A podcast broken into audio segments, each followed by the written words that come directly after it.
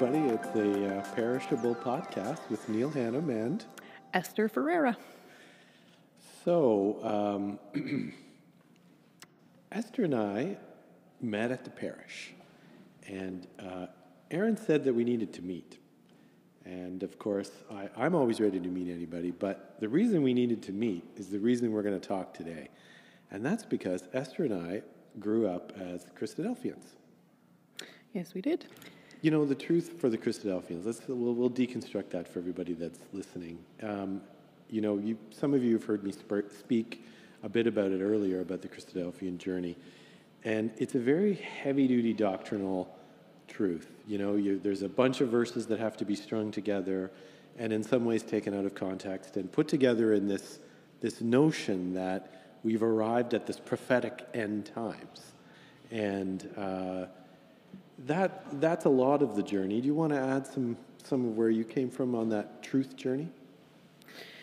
Well, definitely the um, the end of times is something that carries a lot of weight in Christadelphian tradition.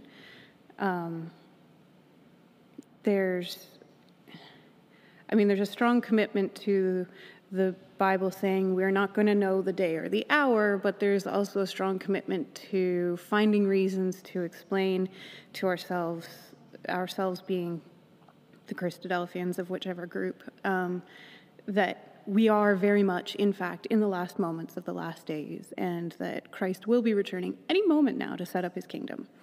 Um, and that's the ultimate goal.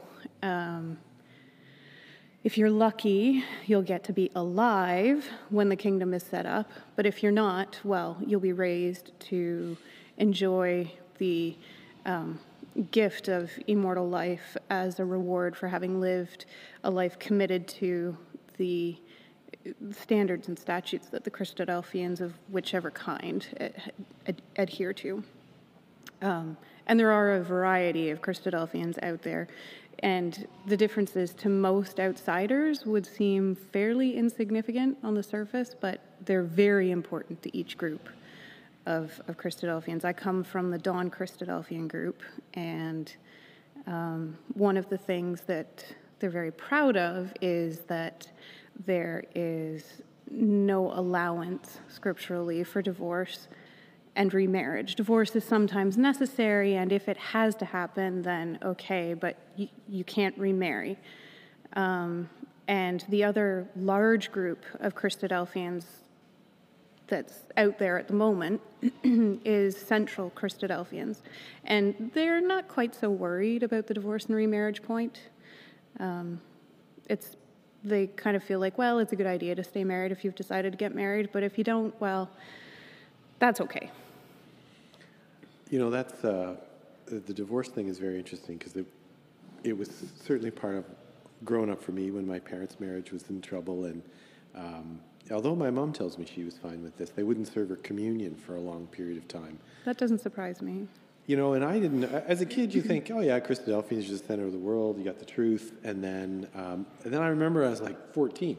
What do you mean there's another group of, amended Christadelphians? What the hell does that mean? Like, I thought we were the boss team, like, how yep. did this other team come along? And it was one of those moments, in addition to, um, you know, the pressure on me as a kid growing up, that nineteen eighty-seven was going to be, okay, we're closing, the, we're shutting the lights off on the whole world here. Um So there's the the world's ending, we got the truth, but there's another group that says they have the truth. That was one of the reasons that really took me out of uh, of the Christadelphians.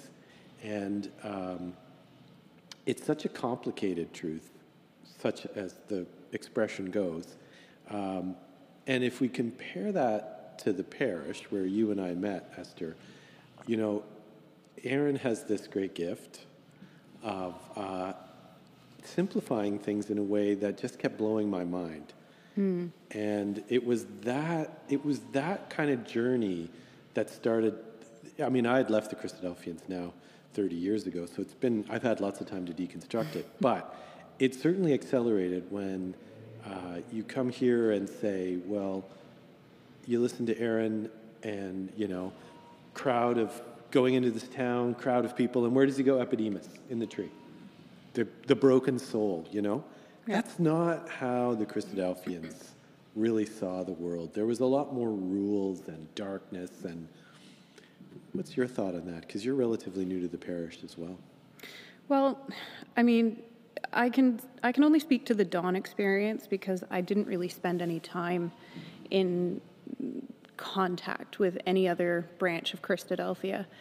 Um, but I think the discussions you and I have had, I think it's probably fairly translatable across to the different kinds of Christadelphians out there. Um, the way Jesus did things when he was here is one thing, because he was setting the example. He was he was setting the bar. Um, you know, he was in the process of creating the words that would be written down later by the disciples, um, that would be recorded for posterity, for us to learn from and for us to base our lives on. So one of the things that I always struggled with a bit was we'd have these Sunday sermons, or exhortations as we called them, where, you know, it would be talk about Christ going out, and I, even at the beginning, his his recruiting the disciples originally, they were fishermen. Well, they've sort of been turned into heroes of a sort, I guess, within the the environment that I came from. Um, you know, these were special men. They must have been extraordinarily special, extraordinary, um, because if they weren't, Christ wouldn't have chosen them. And on the one hand, I can get on board with that, but on the other hand, they were regular guys. They were fishermen. They were, I'm a roofer, and roofers and fishermen today in culture are kind of similar. We're a bit of a rough bunch, and... You haven't served you know. time yet, though, Esther. And I can't imagine that in Christ's day that fishermen would have been highly refined, top of the societal pyramid sorts of folks.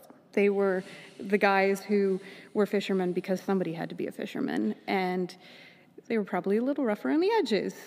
Well, and you know, not only rougher on the edges, but I think you're, you know, you you. I think a lot of churches make the disciples heroes, for sure, mm. certainly the Christadelphians. But what they also do very well is freeze out women. Because, of course, Christadelphian means brothers in Christ. Yes. So I'm sorry for you. You're sort of, what is this, second-class Christ citizen? You know, you're you're maybe an immigrant to the to the biblical experience. It, that always I found strange, and it was annoying. Mm. And yet, again, in the Bible, there's lots of stories of women and their faith outside of the traditional roles, but those that whole notion was just not on with the Christadelphians. Oh, a woman's place in Christadelphia is to serve. And wear your hat? Did you have to wear hats? I did. See, yes. It's the hats, right. Yep. I remember that. A head covering is appropriate. Yes. Right. Yeah. And there was always much debate about what qualified as an appropriate head covering, but... Yeah, those were hard to take. Uh, and no women spoke in church, no women gave prayers, no women gave exhortations. And uh, frankly, the women, in, the Christadelphian women in my life were, they had lots to say about mm. every topic. As soon as church was over, they had, you know, things yep. to say. It probably would have served the church much better if they had actually encouraged women's voices to, to help keep the brothers from, you know, going down these rabbit holes of doom all the time. But again, it's a huge contrast between the parish experience and Christadelphians, where, yep. you know, we've got so many women's voices here. I still, I don't think you were here for two thousand eighteen Christmas. Were you here for that? The four stories of childbirth from women? No, that was just before my time. Although I have listened to those on the podcast a few times, actually. They make the doula part of me kind of happy. Yeah, you were a doula. You have, you know, you really want it. You've you've got a lot of experience in childbirth, and I cried every episode of those when I was in the church. I had to like leave wiping my eyes because they were so great. And yet again, so much was lost in other churches where you don't give the voice to women. Yeah. And and uh, you know, you allow misogyny to uh, come into the church and sort of camp out. And, and live under the benches as like a bad smell. And I don't think that's what Jesus did. And, you yeah. know, Elaine Pagels, who I've been, it's Aaron that's introduced me to her, uh, her historical research has shown that there was tremendous amounts of work uh, uh, done by women and what their experiences were, the both Marys and other important figures in Jesus' life. And, and those have been crushed out of uh, the gospel by our other favorite, perhaps, topic, which is how much the Christadelphians owe to the Catholic Church and Victorian norms and means, and really how much they would hate us for saying that. So maybe let's do a little deconstruction on Victorian times and uh, their perhaps dislike of the Catholic Church.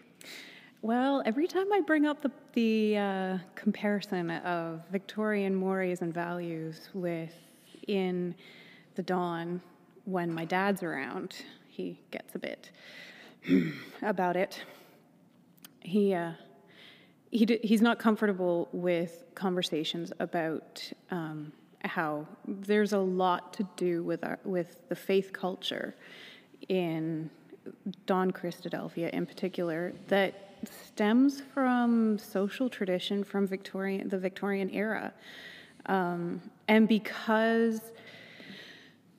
Because the Dawn sees themselves as having the truth, which I, I don't argue that really. Um, I just think that there's more to the truth than one perspective. It gets a little myopic if only one view is being taken. The Bible's bigger than that, and so is God, as far as I'm concerned. You know, and the, the reason there's this Victorian um, overlay to the Christadelphians, because it was started by a guy in Victorian England. Mm-hmm. and Who came from a Catholic background. You know, so this, is, this was the building theory. block that it was built on, which, so obviously, I mean, of course there's correlations. Um, But I think if if the Dawn wasn't so stodgy, then maybe there would have been a little more flexibility and um, uh, I don't know, growth really over the decades. Um, I mean, it's not quite a century just yet. I don't think close, but not quite. I don't think.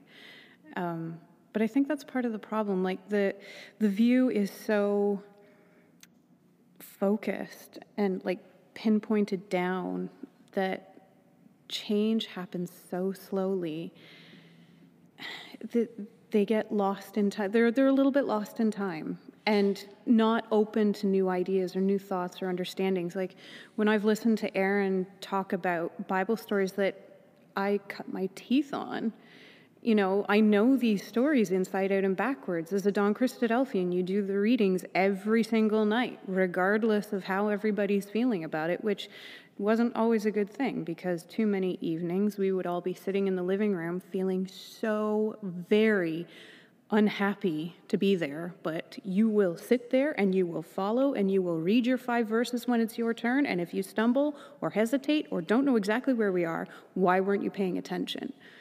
And it didn't foster a very um, friendly relationship with the Bible, shall we say. It was very much a chore.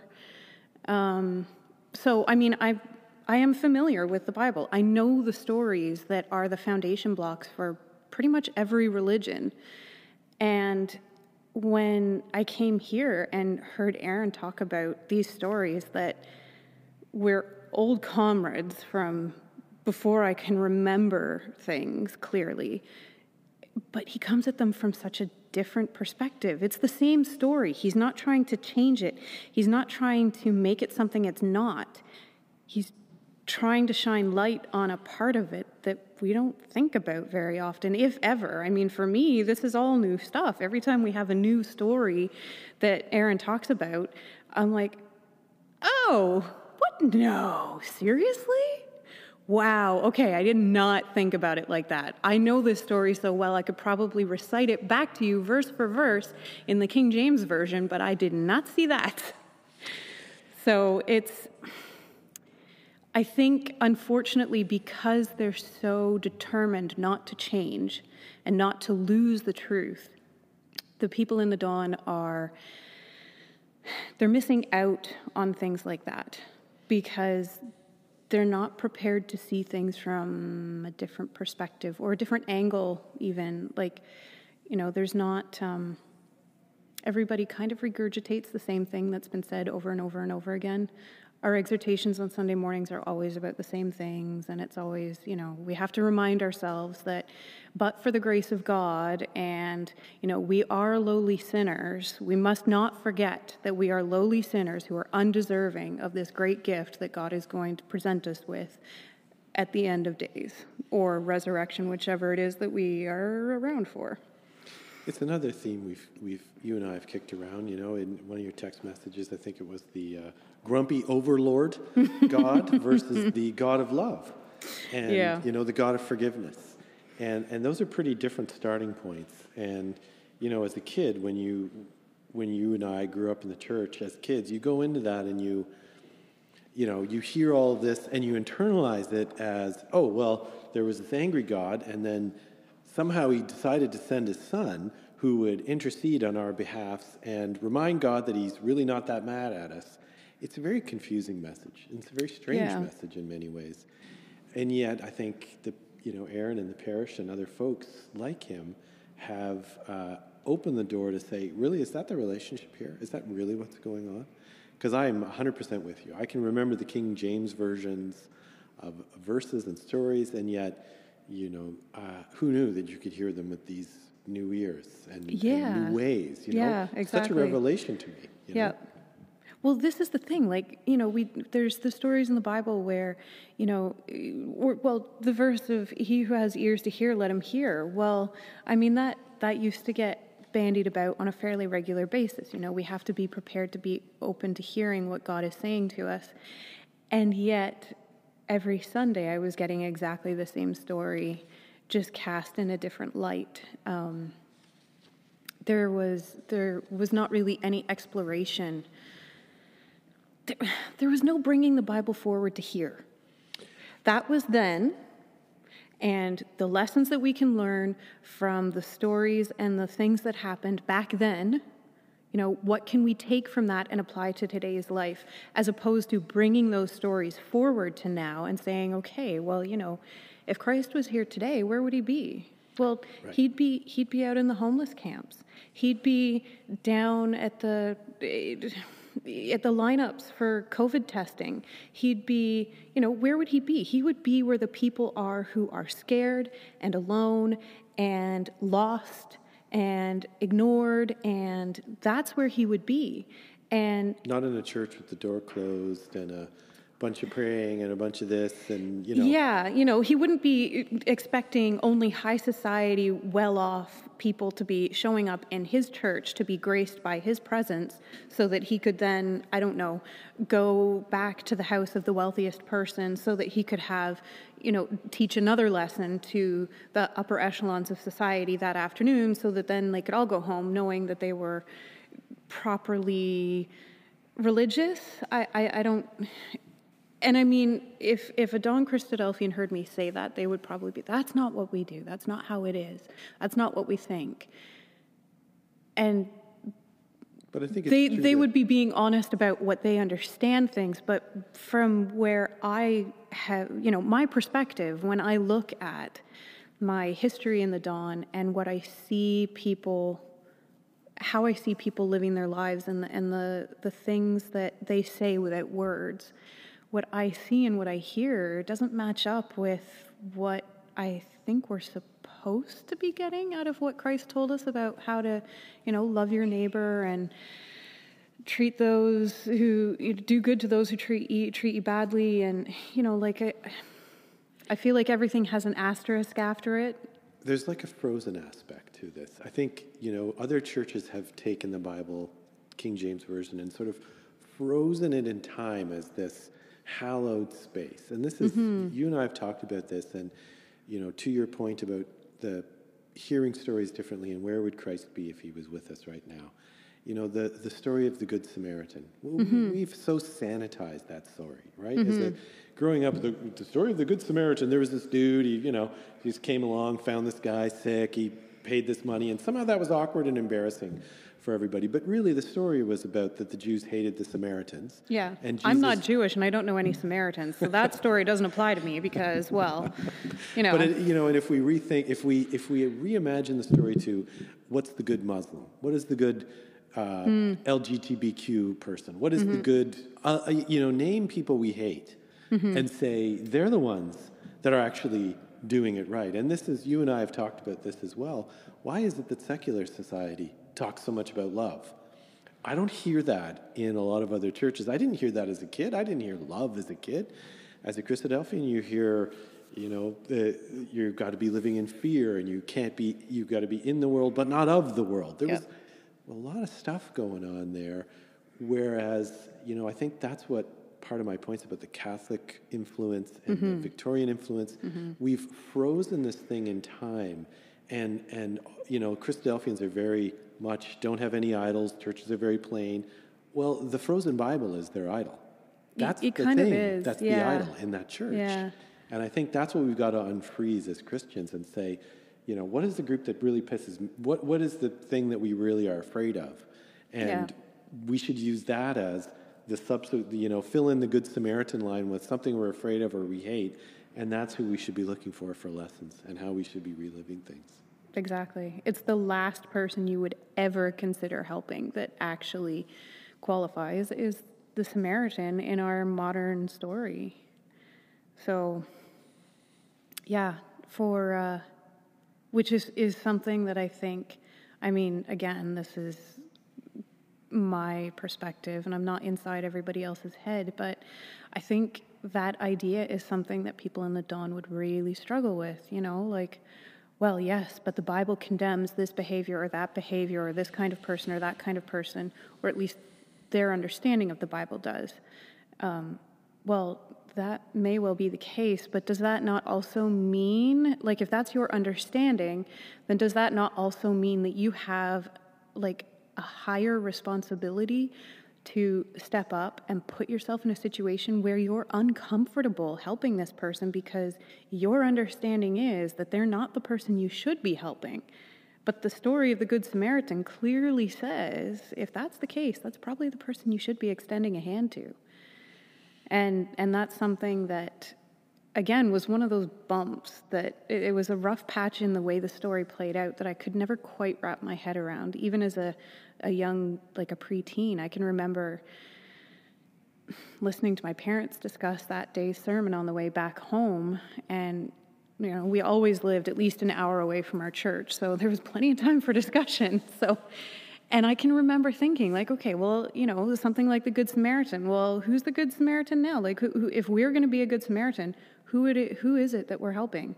Because I hear you say on a weekly basis or a daily basis sometimes that, you know, oh, this person or that person deserves what's happening to them because the Bible says that their lifestyle choices or whatever, you know, they're not part of the truth, first of all. Second of all, you know, so we don't have an obligation to help them because they're not part of our community and they're not adhering to the way the Bible says you're supposed to live your life. So not our responsibility. And and I always struggled with that. It was something I had a really hard time with. Now, there is a bit of a shift, I will say, um, with the younger people people coming up within our Dawn community. There's a bit of a shift coming in that area, um, like in terms of of being prepared to, shall we say, uh, fraternize with people who are not part of the, the meeting. Um, but yeah, it's still, it's always been something that has been a bit of a, a burr under my saddle, shall we say. You know, and I remember the first Sunday I walked into the parish, which is always, it's always an odd experience to go to a new church. And I've, yes. I've church shopped and I've gone to other churches. And I remember the first time I went as an aside to United Church, showed up with my King James Bible, walked in, everybody looked at me like, hey, what's that crazy book you're holding? You know, it was sort of a, a great little, oh man, I got to figure out this thing. But you sit in the parish, for those of you that are not with it, have never been to the building. And I remember the sign behind you. Uh, and I don't know who chose that originally. I suspect it was our buddy Aaron. But it says, if the road to spiritual maturity is leading you to despise more people, then you're going the wrong way. And I remember sitting right at the back in the bench. What the, how, oh, I just was so thankful to read that sign in the mm-hmm. middle of a church, because that is the fatal flaw that uh, has been introduced to the churches that believe they have the unfixed and unwavering doctrinally based vision of the truth, because it keeps leading you to despise people outside of the truth, or justify your lack of care and concern of love because they're outside of the church, or not serve communion to people that aren't in, that are in messy relationships and marriages. Yeah. It allows you to do things that it, you know I don't think that Christ does. Nothing in the New Testament shows him to hold back from people. In fact, as Aaron said, you know, when he's they're out trying to talk to towns, and one town threw them out, and the disciples said, "Let's smite them. Let's bring down the fire and smite." And Jesus is like, "No, no, no, no, we're not going to be smiting anybody. We're we're moving on. You know, like that's okay. They they can that, that, everything is fine. We're not going to hate anybody." Yeah. And um, that's why I texted you. Remember, we were back and forth on this a couple of weeks ago. And and on my walk with my dog, I keep seeing this bollard to prevent you from driving onto the bridge. And somebody has has written on it, and there was something else, but it, it says, "Love is the only answer." It's kind of handwritten on this thing, and, you know, it, how come secular society? Because that's a secular place. Why is that saying love? And in churches, you don't hear love. Yeah, yeah. Well, I think... I don't know, it has always felt to me as if um, part of the reason why the Dawn straight, like, sort of puts a fence around that idea. Like, love is the only, well, yes, okay, love is the answer, true, but it's God's love for us that is the answer for us, because that's what gives us the opportunity to have access to salvation. Um, but, you know, if we're too loving, then where's personal responsibility? People will just stop doing the things that they need to do to glorify God, because nobody will be holding them to account. There won't be any, you know, you have to have rules, and you have to have, you have to tell, there have to be consequences for people if they're not doing what they're supposed to do, because if there's not, then, but then... This is like this is the rhetoric that's been in the back of my head. I saw the same sign you did mm. when I came in. The first Sunday I was here, I didn't see it coming in, but I saw it when we got up to do Big Table. I stood up, turned around, and went, ha, okay, yes, that, that, yes, absolutely. The, like, religion should not be creating divisions between us. It should not be making us dislike people or giving us reason to be less than kind and loving and compassionate to any fellow human being or living creature, for that matter. I've got strong feelings on that front too, but anyway, we'll move on to that some other time. But the other thing that Aaron said was, um, or maybe it wasn't Aaron, or maybe Aaron did say it, but it wasn't the first time I'd heard it. Um, I think the first time I heard it was when I watched the movie um, The Shack. Right. Um, sin is its own consequence. And that makes sense to me. That makes way more sense to me than actively punishing people for not behaving the way you think they should. I, it, it's not, I mean, the Bible says it's not our place to judge. So if it's not our place to judge, then it's not our place to judge. And yeah, sin is its own consequence. If you do something that is detrimental to yourself or to other people, eventually you will feel the consequences of that one way or another. And I just, I, I don't think it's our place to play God. That's not our job.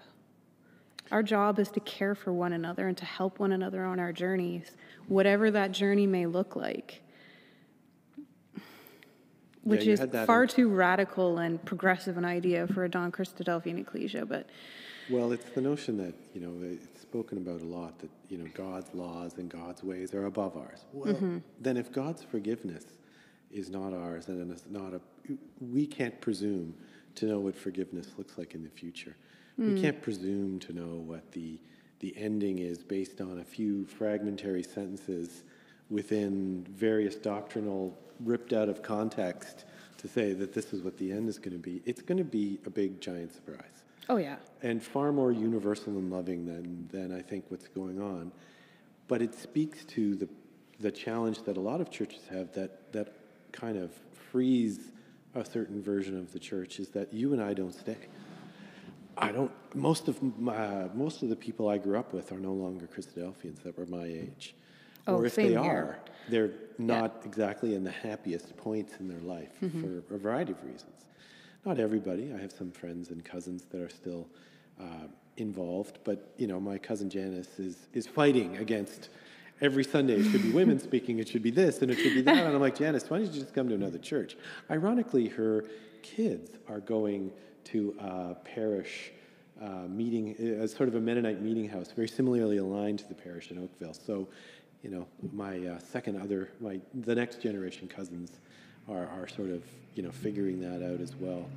But it's it's a tricky thing to recruit people into. Uh, In, and Aaron's mentioned this before, you know, you hear about other groups where, okay, well, you're going to get baptized, but it's a three-year study process. You're going to come out with a B A in the truth from the Christadelphians, whether you like it or not. Yep. You're going to have and, a, de- a degree in theology, which you need because it's lay preachers. We don't have a pastor, which yes.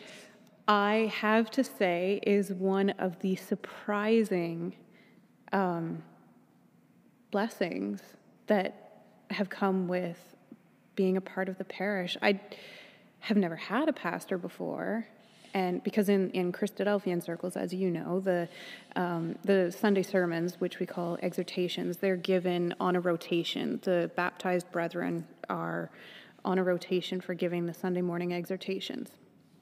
So it's a different speaker each week. There's not really a hierarchy. Um, so there's not a particular person that you go to if you've got questions or troubles or What, whatever the case may be.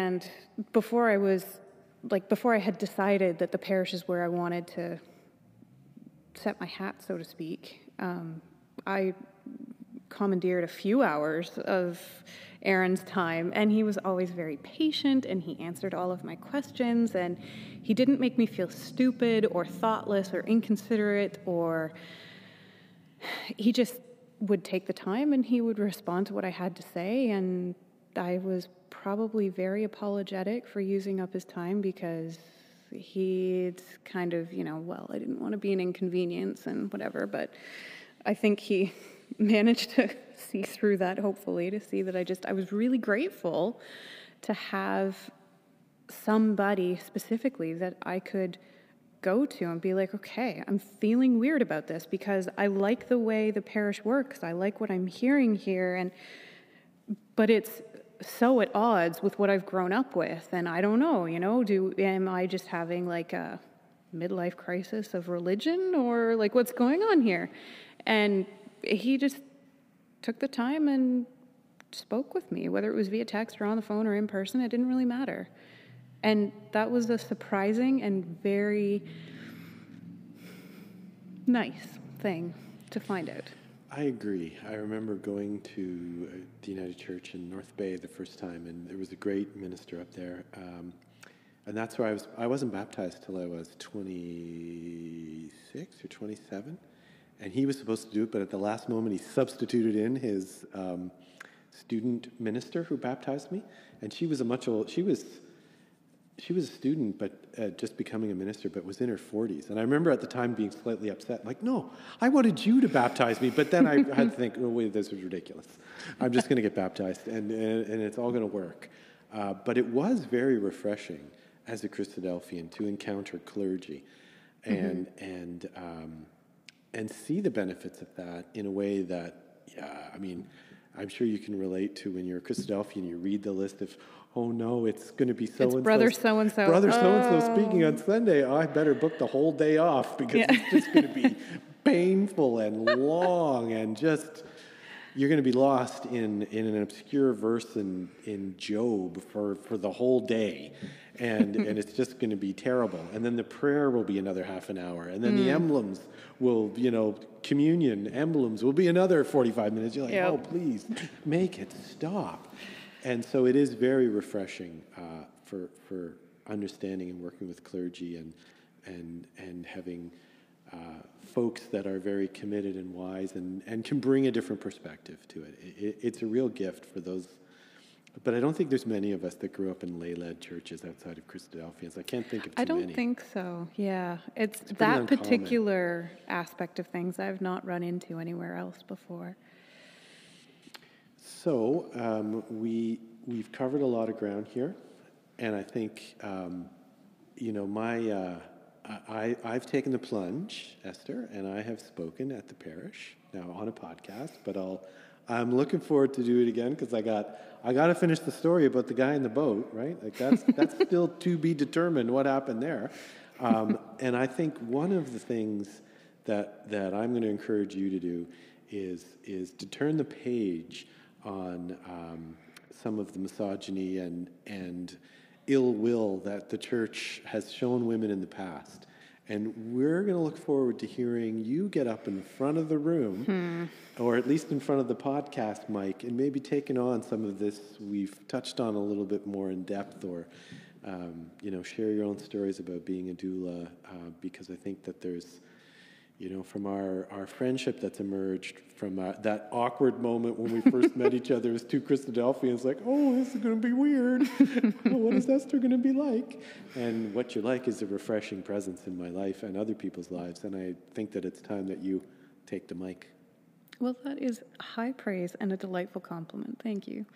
I'm not sure about taking the mic, but I guess we'll see. My life the last few years seems to have been about getting out of my comfort zone, so. Well, I haven't asked you to sing yet either, so we've got yeah, to do well, that Yeah, well, that's not well. happening today anyway. You're going to have to wait on that Classically one. trained singer, isn't it? Oh, Give yes. us your background on that. Uh, well, my mom was, is a piano player, and um, she very accomplished, and um when we were children, as soon as we had the motor control to do so, she taught us our basic scales on the piano and finger placement and whatnot.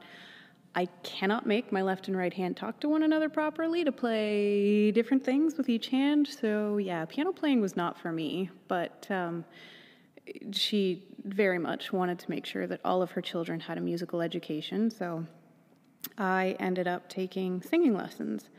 So I started when I was seven, I think, and went through until the end of high school. So for people who are educated in that area, this will make sense. For everybody else, it's just gobbledygook. But I took my grade eight um, Royal Conservatory exam for singing and for um, technique, like sight reading and music reading and the theory, that sort of thing.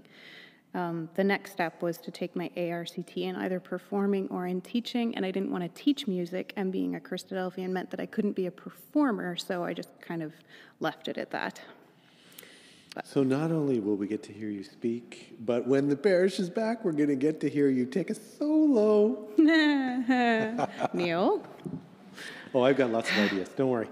Well, uh, so we're going to wrap up our parish podcast with your two outcasts, Christadelphians.